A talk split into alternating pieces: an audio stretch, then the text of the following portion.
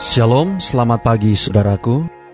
Renungan pagi kita hari ini berjudul Iblis tidak bisa membuat engkau berdosa. Ayat intinya diambil dari Matius 4 ayat 10. Demikian firman Tuhan.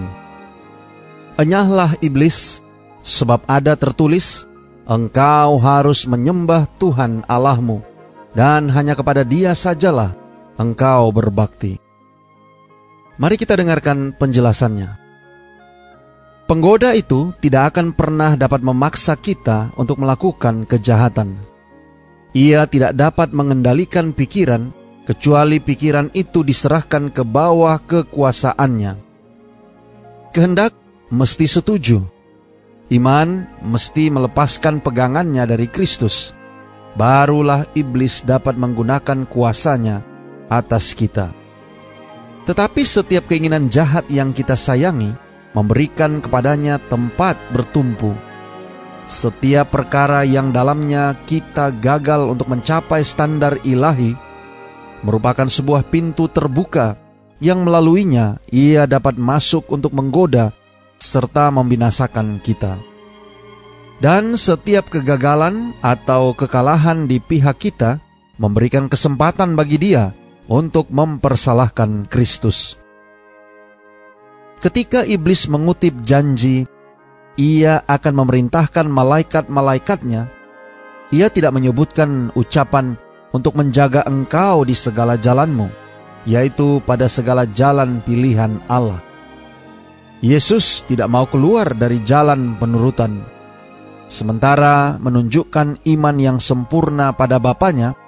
Ia tidak mau menempatkan dirinya sendiri dengan tidak disuruh pada suatu kedudukan yang akan memerlukan campur tangan Bapanya untuk menyelamatkan dia dari maut. Ia tidak mau memaksa Allah datang meluputkan dia, dan dengan demikian gagal untuk memberikan kepada manusia satu teladan iman dan penurutan. Yesus berkata kepada iblis, "Ada pula tertulis, janganlah engkau mencobai Tuhan Allahmu." Perkataan ini diucapkan oleh Musa kepada Bani Israel ketika mereka kehausan di Padang Belantara, lalu menuntut supaya Musa memberikan air kepada mereka dengan berseru, "Adakah Tuhan di tengah-tengah kita atau tidak?"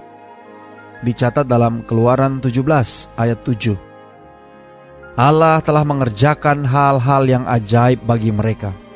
Namun dalam kesusahan mereka meragukan Dia, serta menuntut bukti bahwa Ia tengah menyertai mereka. Dalam keadaan kurang percaya itu, mereka berusaha hendak menguji Dia. Maka iblis pun mendesak Kristus untuk berbuat sedemikian juga.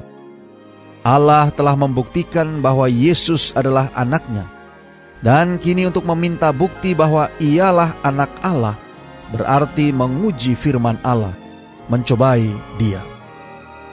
Jika demikian, maka adalah benar meminta apa yang tidak dijanjikan Allah.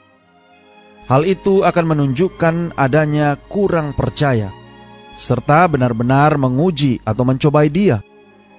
Jangan hendaknya kita menyampaikan permohonan kita kepada Allah untuk membuktikan apakah Ia akan menepati janjinya, melainkan karena Ia akan menepatinya, bukannya untuk membuktikan bahwa Ia mengasihi kita, melainkan karena Ia mengasihi kita. Saudara-saudara yang kekasih di dalam Tuhan, tetapi tanpa iman tidak mungkin orang berkenan kepada Allah. Sebab barang siapa berpaling kepada Allah, ia harus percaya bahwa Allah ada, dan bahwa Allah memberi upah kepada orang yang sungguh-sungguh mencari Dia. Dicatat dalam Ibrani 11 ayat 6. Akan tetapi iman itu sekali-kali tidak ada hubungannya dengan tindakan yang bersifat takabur. Hanya orang yang mempunyai iman yang sejati sajalah yang selamat dari sifat takabur. Sebab sifat takabur itulah pemalsuan iblis akan iman. Doa kita hari ini. Bapa, terima kasih. Melalui renungan pagi ini, kami diingatkan bahwa iblis tidak bisa membuat kami berdosa.